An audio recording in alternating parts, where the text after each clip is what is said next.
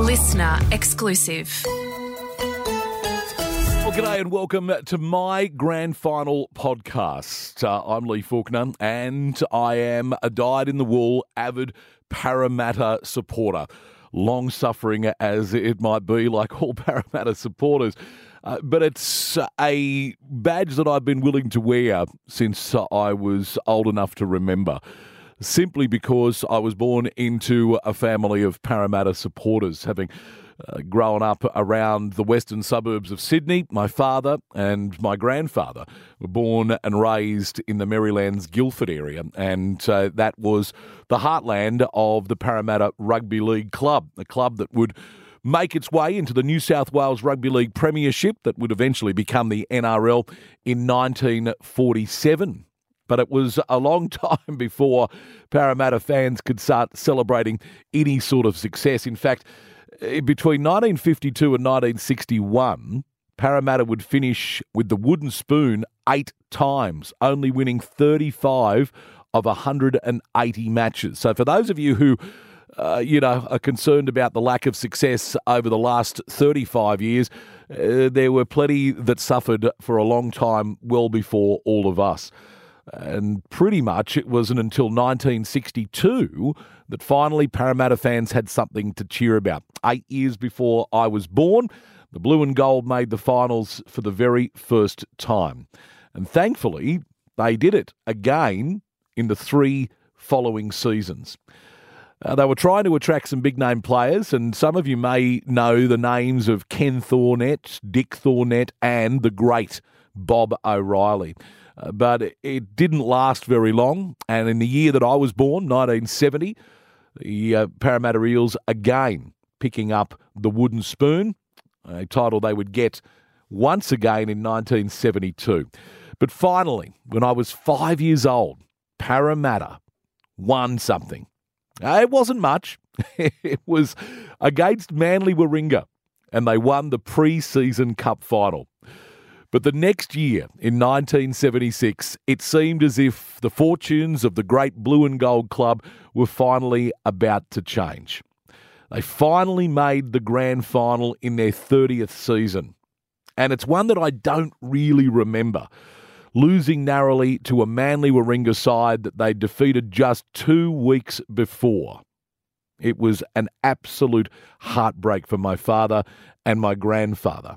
And it brought about one of those famous moments that will forever be talked about in rugby league folklore in that part of the world.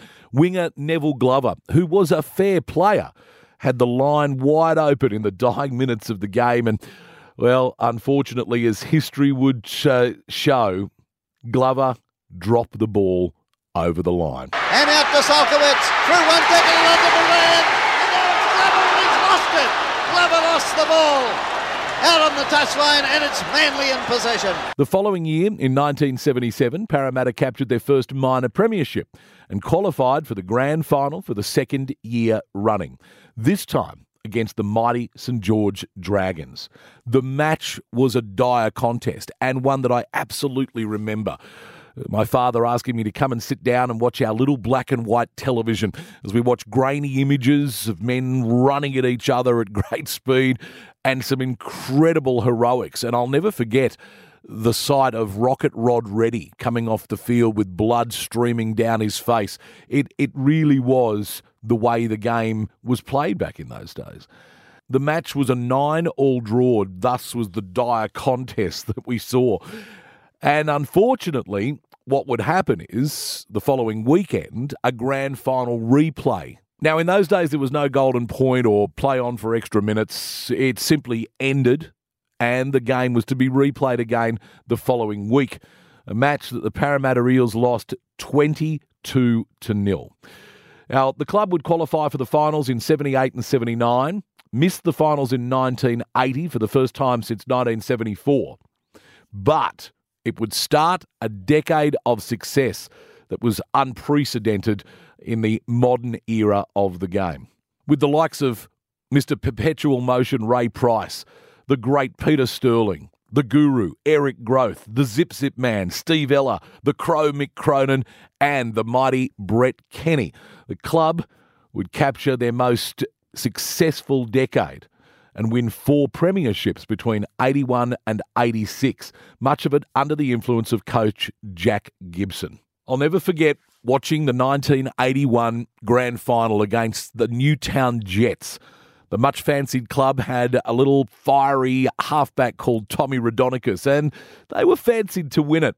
But Parramatta hung in there, winning their first ever premiership. And the scenes of elation in my lounge room, well, they were something I'll absolutely never forget. And there's the hooter. And the crowd go wild.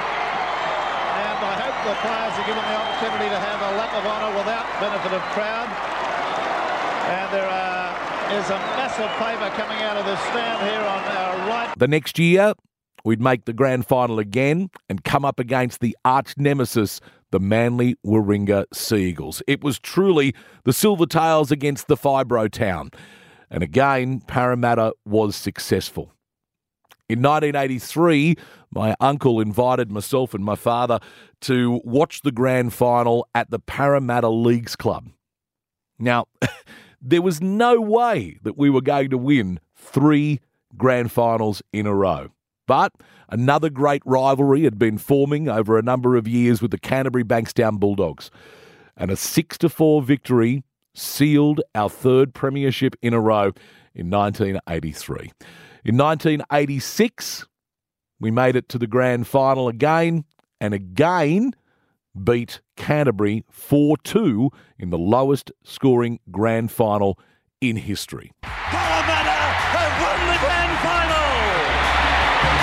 1986. What was the emotion raising that trophy as captain of the 1986 victorious Eels? I was pretty emotional because I got to choose when I left the game. Not as a player. After that, a lot of those legends retired Mick Cronin and Ray Price and a number of others. Uh, and, well, it took a long time to get anywhere near the success again. In fact, it's never been repeated in the last 36 long suffering years. The closest that the Eels came was in 2001, having dominated the uh, competition for the entire year, scoring 839 points, only losing four matches. But we came up against the Newcastle Knights side, led around by a little bloke called Joey Johns, who'd go on to become the eighth immortal. It was 24 0 at half time, and we lost it 30 to 24. It was absolutely heartbreaking. We finished minor premiers in 2005, but didn't make it past the North Queensland Cowboys in the preliminary final. And in 2009, under new coach Daniel Anderson, well, things were a little different. Having said that, only weeks out from the end of the season, we were sitting in the bottom eight, and it took an incredible performance and a seven game winning streak led mostly by the Dally M winner of that year, Jarryd Hayne, for us to make the grand final, only to come up against a completely stacked Melbourne Storm side who would be stripped of the title in years to come, and yet another heartbreak for the Parramatta Eels. Well, things went off the rails a little bit from there, and well, we can pretty much skip the next decade and a bit. Uh, things in the 2020s haven't been all our way, that is for sure. And only a couple of years ago, we finished with the wooden spoon. But after making uh, repeat performances, but after making repeat appearances in the finals, well, it's finally time for the club to get rid of that hoodoo.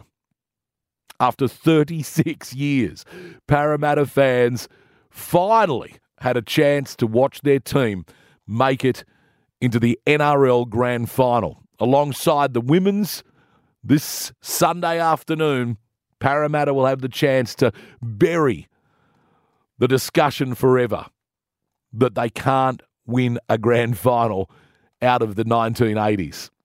Will it happen on Sunday afternoon? Well, I guess by the time you listen to this podcast, you may already know the answer to that. I'm a proud Parramatta supporter. I've loved following the club through its highs and its lows, and there's been plenty of those. But maybe, just maybe, this is the year that it all turns around. I hope so.